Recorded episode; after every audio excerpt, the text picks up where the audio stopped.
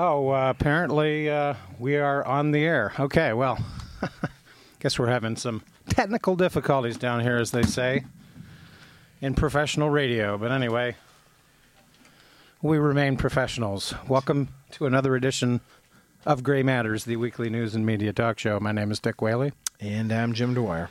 Professionals indeed. Give a brain damage award very quickly out to the Pittsburgh Penguins. They were not professional in Game 5. They were amateurs, and I hate to say this. If you can't lose like a champ, you certainly don't deserve to win like one. And I don't know how the officiating is going to be in uh, Game 6, but look, they took an old fashioned whipping, and you got to suck it up and move on to the next game. But all those cheap shots that uh, some of their stars were levying out demonstrated the difference between the Detroit Red Wings and the Pittsburgh Penguins. Well, a, a championship is uh, as much about composure and Yeah. poise and mental preparedness uh, as it is skill or any of the physical aspects of whatever sport you want to talk about. Uh, and so, self control, composure, uh, clearly were something that the uh, Penguins illustrated that they do not yet have. And it's too bad because it's been a great series. Uh, it's the, the the Penguins are a young team with a lot of skilled players. They've got great players. They've got future Hall of Famers in all likelihood, and they're going to get better. Um, you know, this, the play that Staal made the other night was just out of this world. But you didn't see the Red Wings when they got down four two, taking cheap shots in that game. Uh, frankly, the Red Wings have outplayed the Penguins for pretty much most of the series, except for the five minutes in Game Four, in which uh, Pittsburgh's energy, which is their big asset, their energy and skill, came to the fore, and uh, they took it to the Red Wings for five minutes. Well, tomorrow night's game will be the uh, the big uh, decider, of course. Uh, we didn't whine. We didn't complain. Yeah. We just moved on. You know, the puck took some funny bounces on a couple of those plays. Uh, that's the way hockey is. Uh, I like the Red Wings' chances to wrap it up in Game Six, though clearly Pittsburgh gets energy from playing at home. So we'll see what happens. And uh, go blue. those Michigan teams. Those Michigan teams. Only in this case, it's go red. Well, an interesting week. There was a late breaking story today that the Supreme Court has delayed the uh, the bankruptcy deal of uh, Chrysler. Uh, without going into too much of the details on this, because obviously, I guess the the pension fund in Indiana is going to have their day in court.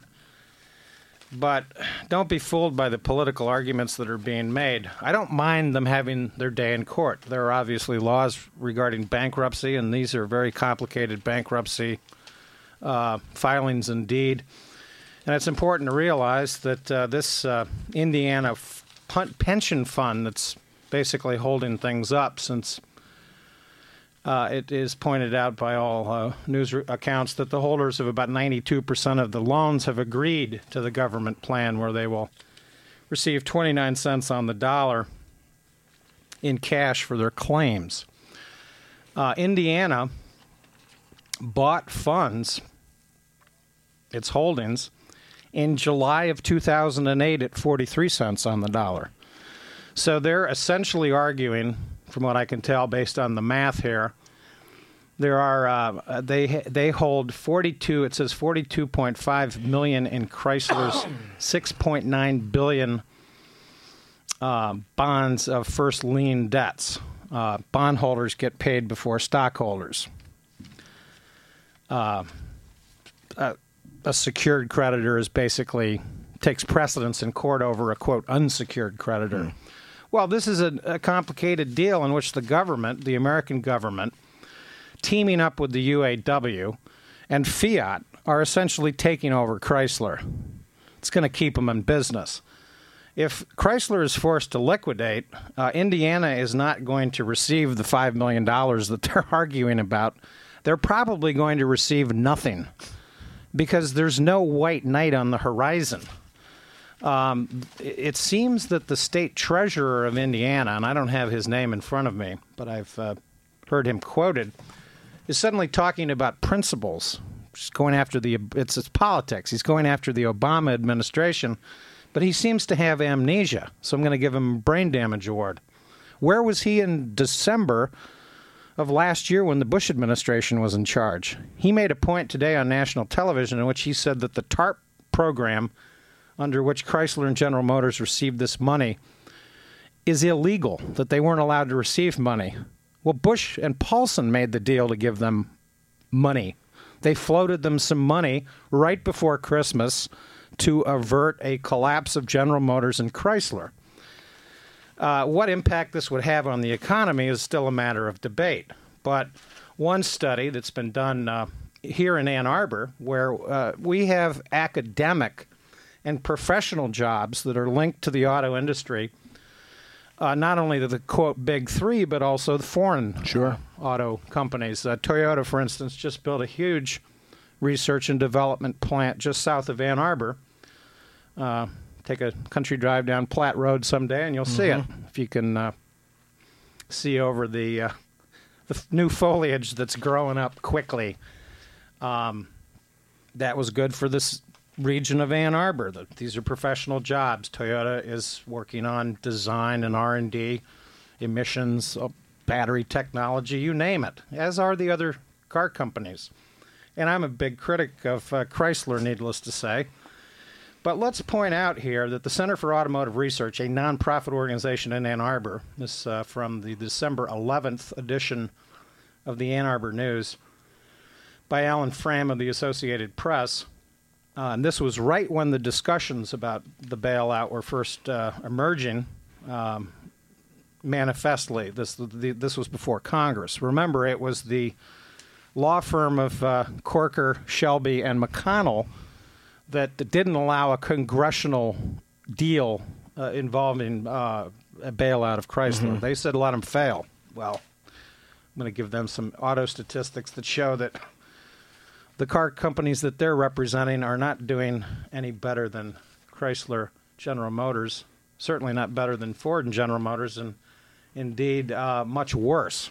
Anyway, the Center for Automotive Research, a nonprofit organization in Ann Arbor, estimates that if Ford, General Motors, and Chrysler completely stop making cars next year, but returned to production levels in 2010 and 2011 of 50% of where they were recently, 17 million units, it would still wipe out nearly two and a half million jobs this year, next year. And this this was written in late 2008.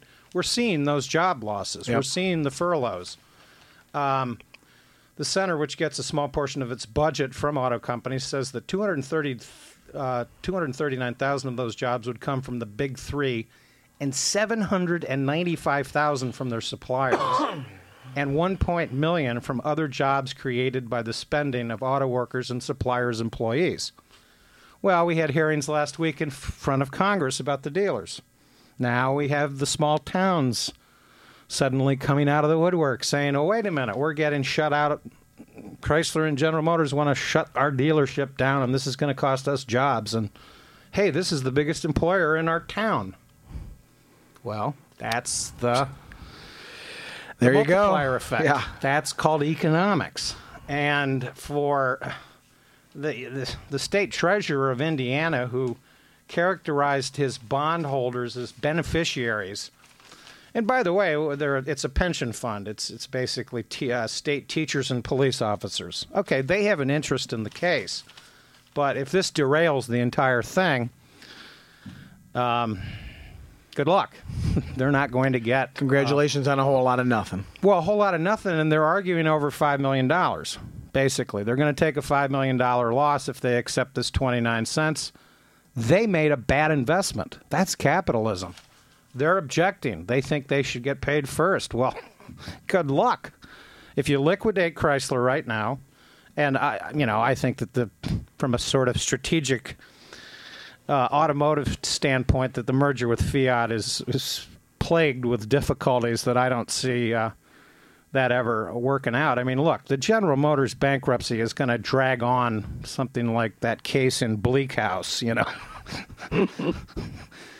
Eight years, ten years. uh, and these things go on forever. I don't think the Howard Hughes will has still been settled. Yeah. Good question. So um, I don't know. Read Bleak House. Get it. Get, it'll give you an idea of how long this uh, this may last. And the, the the purpose of the fast track bankruptcy here was not politics. Uh, obviously, there's an element of it. It's the UAW that's accepting the big losses here. They're taking over the equity of Chrysler, fifty-five percent of it. They're going to be the majority uh, stockholders of Chrysler, but the stock is worth zero. This is just a question of buying some time here in the midst of continuing catastrophic economic data that just continues foreclosures, retail sales, auto sales. Uh, you know, we just had last month's auto sales come out. Uh, Corker, uh, Shelby, and um, McConnell, who are representing the interests of Toyota, Volkswagen, and Nissan, these are the numbers. Toyota's uh, car sales down 40%. Um, Nissan down 33%. Volkswagen, they did the best of them all, down 12.6%. By the way, this, these are sales figures compared to a year ago, but the point is the brain damage award here goes to the Indiana treasurer who bought these bonds back in July of 2008. He was trying to make money. 43 cents on the dollar. That's called a junk bond. You didn't, you know, you couldn't have bought it at a worse time, dude. Take your licks, move on, let the process work, and boy, if Fiat backs out, and uh, they're not a well capitalized company, by the way, uh, this could not be worse. Well, there's some speculation as to uh, whether or not the uh, descent of the economy has uh, halted, stabilized, or turned around, and I guess it depends on who you talk to. But as of the end of last week, uh, Mark Pado, market strategist at uh, Cantor Fitzgerald, uh, told his clients that I have declared the recession almost officially over. The May data clearly has turned the corner. Well, this is a rosy scenario indeed. Uh, in, I'm afraid that uh, many other experts see that uh, perhaps things have stabilized, but that uh, we have yet to bottom out. and I think that's uh, something that's been foretold uh, down here on the program as well. That, uh, as you mentioned, we're now seeing this local effect that the small towns and so forth are are finally being affected by the failure of the bigger companies. So it's likely to get a little worse or to stay about the same at the very least before it starts getting better. Yeah, and it's interesting that the the, the you know the two sort of big stories from last week's Chrysler uh, uh, testimony before Congress. You know, Kay Bailey Hutchinson's worried about Chrysler dealers in Texas. Jay Rockefeller's worried about Chrysler dealerships in West Virginia. Um, well, this is the consequence of an industry that's basically gone from selling 17 million units just a couple of years ago. And as we've pointed out, many of these automobiles were bought with home equity loans that are now jeopardized. There is no light at the end of the tunnel at the moment. Um, this idea that things are, quote, less bad, sure, you can make that argument, but I mean, the data is terrible. Um, you know, the unemployment rate went up because more uh, uh, college students, for instance, that just got out of school and what summer, you know, colleges are out. People are looking for work. It's not there. Things are tough. We saw the retail sales numbers down. Uh, foreclosures continue to rise. We have uh, reports for about state governments uh, basically looking at shortfalls uh, of, of nearly two hundred billion dollars. We're seeing the state of of, of California with a 24, b- 24 to 25 billion dollar um, deficit that they've got to figure out. That's like three times the entire state budget of Michigan. Yeah. That is not some small amount of money. And they cannot run deficits. They can't print money. And the consequences of this cumulative generational impact of Reaganomics and free trade which is part of part of the problem, but not all of the problem. The the real problem is too much debt by consumers, businesses, and government, and an unwillingness to make the the right changes to really correct the problem. Uh, I look at the Pentagon budget as the numero uno problem, mm-hmm. and of course the unaddressed issue of health care. That interestingly, we're still going to see a battle royale over. There's no easy, uh, quick fix to that problem either. And uh, America is just not, I don't know, drinking, smelling the coffee and waking up. It's still in this somnolent, delusional world of yesteryear. Well, and although the rhetoric isn't there uh, from the Obama administration, the sort of implications of America's worldwide military reach. Yeah. You know, there's there's talk, of course, that uh, he wants to uh, increase the numbers of troops in Afghanistan, and we've argued about that and debated about that down here as uh, probably deeply flawed from the get go. But uh, of course, under the Bush administration, it was American power will lead the way. You know, we're going to correct failed states and spread democracy and all the remake the Middle East, remake the Middle East, all the classic claptrap of uh, imperial uh, biggie wigs from uh, yesteryear of 19th century British right. British imperialistic thought. Who would have thunk? Uh, and so uh, Americans just kind of have this assumption that uh, well, that whole infrastructure, superstructure, really has to be there. But I wonder when we're going to see the cracks appear in that facade, the unspoken facade of this huge Pentagon budget that yeah. you correctly identify as uh, number one item on the list of things to cut from the budget. Things to cut from Lots of things to cut there. Not only do we have, you know, dozens of thousands, hundreds of thousands of U.S. troops stationed in places like Germany, Italy, South Korea. Um, th- that's needless, you know. I mean, well, we still have uh, incredibly over a thousand, nearly a thousand bases globally uh, in something like 140 countries. It's just one of these unmentioned things in the current debate about quote deficits. And Obama's rising the you know raising the deficit on you. Well, look, these problems are structural. They're generational. This is the the the you know the false uh, premise of Reaganomics that you you know not only have we seen the complete failure of deregulation in industry after industry, we we can even get you know we can talk about the airline industry again. Yeah. They just come out with another study that says, oh, we're going to lose ten billion. We're in collapse yet still. we're going to lose another ten billion dollars this year. Um, it's it's the idea that you can you know increase defense spending without increasing taxes. If you want to uh, go to war in uh, Nicaragua or outer space or outer space, build uh, you know spend hundred billion dollars on missiles that are supposedly coming from the Romulans or who knows. One too many sci-fi movies, Ronnie. Um, you know, that's the delusional thinking. You know, Schwarzenegger came in saying, "Oh, I'm going to restore Reaganomics to the to the good state of California." Well, look what they've got: a mess, a bunch of doo doo, and a governor that refuses to quote raise taxes.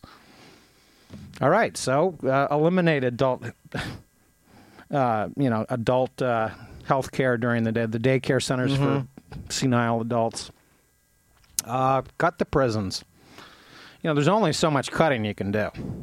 And, uh, you know, if state budgets need to cut $200 billion from their uh, budgets over the next couple of years to regain solvency, and the quote, stimulus package is only going to provide half that money so that they have to make $120 billion in real cuts, that's going to continue to mean job cuts need to occur and uh, this is all troubling. It's what you pay for. What you know, it, it's not a question of cutting taxes. This idea that the cutting of taxes is going to increase government revenue that's always been a myth. It's never. There's no empirical evidence that's ever shown that it's ever worked. It's just that the cumulative impact of these deficits are finally catching up with America. And I didn't bring in this uh, interesting new article. I occasionally read something that just blows my mind because it's just something brand new. But uh, there's a new book out about the forcible uh, relocation of island people on the uh, on the, the island of Diego Garcia. Oh, Very interesting book. I'm going to bring the, the review in about it because it's, it's called the air base refueling station for the Isle U.S. of Shame, and it's it's about the details of, of which in the early part early years of the Cold War, um, the architects of, of America's imperial reach decided, well, we need this base in the Indian Ocean so that we can project power into into Asia and into Afghanistan, Pakistan, and the Middle East. And indeed, Diego Garcia has been used. The B 2 bomber has been used to uh, attack Iraq directly from this island.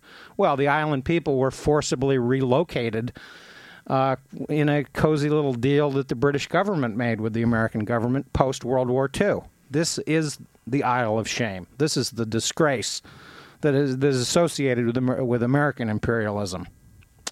And it's part of this delusional notion that the United States can continue to operate this, you know, the reincarnation of the British Empire or the Roman Empire Yeah. with modern weaponry that, by the way, are very expensive and very capital intensive and incredibly wasteful when you look at money that's uh, thrown around by the taxpayers. We hear all this moaning about, you know, the $25 billion that General Motors and Chrysler have received. I mean, let's, rem- let's remember the banks. My goodness, they've received several hundred billion dollars. Uh, the Pentagon receives six hundred and sixty billion dollars every year. Where's the belly aching about that taxpayer money? We just don't get the, the other side of the the fiscal uh, argument uh, in a legitimate debate. Instead, we have these morons on the from the Cato Institute and the uh, Progress for Growth uh, group that are allowed free airtime on television to simply attack quote big government. Well, Where- the uh, have they the- been? Yeah, and the disciples of people like Newt Gingrich who uh, see government as an enemy. And of course, and one of my favorite quotes is uh, uh, Supreme Court Justice Oliver Wendell Holmes, who said, "I don't mind paying taxes. That's how I buy civilization." Exactly. I mean, that's what we see in California is the point where, okay, well, we got to pay the cops. Um, we, I guess we have to keep the roads up. Um, water and electrical services must be guaranteed. Uh, if you think about it uh, in the big picture, uh, the Reaganomics agenda utterly, uh, ultimately, uh, leads to something like anarchy in the end because the whole thing falls apart. And uh, civilization, question mark? Yeah, and then of course when when you get an example like the recent uh, execution of Dr. Tiller in Kansas, Yeah. It's the same people that are quote arguing about big government that want government involved in that decision. You know, I was just recently re- reviewing the Blackmun opinion on Roe v. Wade, and it's a fascinating read. I, you know, if you can get a hold of a constitutional law book, read the opinion because it's just fascinating the arguments that he makes. But I'd like to just point out, loosely speaking, he essentially argues, noting that the Constitution does not explicitly mention a right to privacy. He notes that the court has recognized a right of personal privacy or a guarantee of areas of zones of privacy which do exist under the Constitution, and argues that the First Amendment, the Fourth Amendment, the Fifth Amendment, the Ninth Amendment and the Fourteenth Amendment, citing cases that the Supreme Court had previously ruled on as part of this concept. He makes it quite clear uh, that there is a right that is extended to activities relating to marriage in the in the Loving case, in procreation in the Skinner case, in contraception in the Eisenstadt case, in family relationships in the Prince uh, versus Massachusetts case and uh, in child rearing, uh, child rearing in the Pierce case, um, and that this right of privacy, is deeply embedded in the first section of the Fourteenth Amendment as an implicit in the Ninth Amendment, and uh, he notes that this right is quote broad enough to encompass a woman's decision whether or not to terminate her pregnancy. Uh, the detriment that the state would impose upon the pregnant woman by denying this choice altogether is apparent, he writes. And he cites direct medical harms to the woman, psychological harm, mental and physical health issues uh, may be taxed by child care. Uh, there may be a problem, uh, as he notes, uh, for families to psychologically uh, care for another child And of course, he even notes, interestingly, the stigma of unwed mo- motherhood. In arguing that the state is asserting rights in this particular case, Roe v. versus Wade, which was decided seven to two back in 1973, that we hear too, far too little about, and instead have this sort of, I don't know, linguistic debate in our country. He argues that the state uh, cited three reasons, noting that the state of Texas didn't didn't even didn't even argue about the first one. He claimed that it was the purpose of striking down uh, their defense in in uh, the abortion that the state has a right to prevent abortion is that it would discourage illicit sex. He writes um, sarcastically, "No one takes this argument seriously today." Um, he also uh, notes that the medical hazard to women is dismissed, citing evidence from uh, the AMA, doctors, and et cetera, and then the protection of prenatal life that he goes into the philosophical debates about whether life begins at conception or not.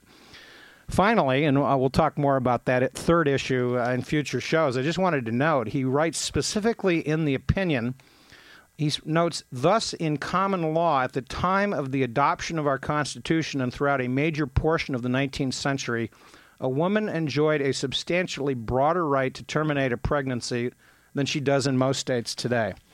Part of another reason in, in which he justified siding on Roe versus Wade. So it's very important to realize that the Roe versus Wade case does not come out of thin air. it's grounded in five constitutional amendments and a, a, half dozen to 10 or 11 other cases that establish a fundamental right to privacy that the state has no right to impinge on. And I agree that Roe versus Wade was decided properly. And it's an absolute disgrace that Randall Terry and these radical abortion people can continue to distort the debate and, uh, and fortunately encourage uh, actions that led to the execution of Dr. Tiller, who was engaged in uh, terminating uh, uh, late term abortions. Not only uh, are they getting the argument confused with regards to U.S. constitutional history, but they're also undermining what they purport to be their own religion. Yeah. the idea of, of course, it's very easy to as uh, we'll give a brain damage award to Mitch Albom, uh, who is weak as a sports writer and pathetic as a writer of uh, sort of self help. Uh, uh, for the mentally enfeebled uh, books, but his political commentaries are often just completely ignorant, and he dismisses Obama's attempt to reach out to the Muslim world by a sort of thinly veiled attack on uh, Muslims you know, worldwide as people who don't care about the Muslim on Muslim violence throughout the world. And look at the terrible thing that happened in Pakistan. Religious extremists thinking that they're in the right and doing the work of God. And where are the good Muslims who stand up and criticize this? Well, gee, Mitch, you know, where are the Christians who stand up and criticize the you know work of uh, Christian assassins, and of, of course they're they're out there. Yeah, you know there are writers in the Muslim world. I'm sure Mitch Albom doesn't read the international press. Uh, there's a lot of concern and outcry in Pakistan and you know throughout the world about the ongoing violence. Um, no one religion has a monopoly on uh, maniacal uh, terroristic behavior. Um, certainly, we've seen uh, this sort of uh, Christian terrorism here in the states before, and uh, sadly, according to the comments from this uh, recent uh, assailant, uh, there are threats of more. I mean, explicit threats of though there will be other attacks. You know, this is terrorism. Well, and perhaps uh, Randall Terry and his uh, ilk can pay for additional government services because obviously Obama, you know, personally is outraged by what happened to Dr. Tiller, and they're obviously now needs to be federal protection at, at abortion clinics. I mean, these people are outrageous. They, over the weekend, actually, the pill kills. They were they were trying to claim that women that take the pill are committing abortion and thus are murderers. This is unbelievable. But it's part. It's not even medically accurate. Well, it's not, and of course, the definition of a pregnancy, contrary to their life begins at conception theory, which Blackmun goes into, and we'll, we'll discuss this more in the in, in upcoming shows because I think it's very important to understand that it's this debate about life begins at conception that is the establishment of religion that, that's that's really inherently part of the problem with the right to life quote unquote uh, arguments that they're making in public. And for uh, people now on that side of the political spectrum to claim, well, we, oh, we had nothing to do with this action and these activities in in uh, in Kansas are, are just inaccurate. This was a doctor that was providing medical services to women. He didn't kill a single human being. Um, he, if, you know, many women get these late term abortions for medical reasons, and all you got to do is look at the statistics uh, in third world countries regarding uh, child uh, uh, women that die giving birth. Um, so it, it's it's disgraceful that the debate gets muddled up with slogans and uh, rhetoric. And I urge listeners to refer back to the Blackmun opinion in Roe versus Wade because it's outstandingly argued and notes, and something that I in, inherently believe that we in America, if we are to be free, do need to believe in an inherent right to privacy, a fundamental right to privacy, a, pri- a, a right to privacy that exists in the Constitution that protects us in other areas of of our uh, lives, as as Blackmun notes, you know, regarding contraception, marriage, child rearing, uh, and these sorts of things. Personal matters. Personal matters. Yeah. Uh, government, butt out. Yep. Well, it's time for us to butt out. We'll have to. Uh, was- We're cutting. We're cutting out, right? Uh, saving my great segue from abortion to uh, the potential that uh, Ahmadinejad might be voted out of office. Yeah, he uh, might. as of uh, the end of this week. So we'll have to talk about that.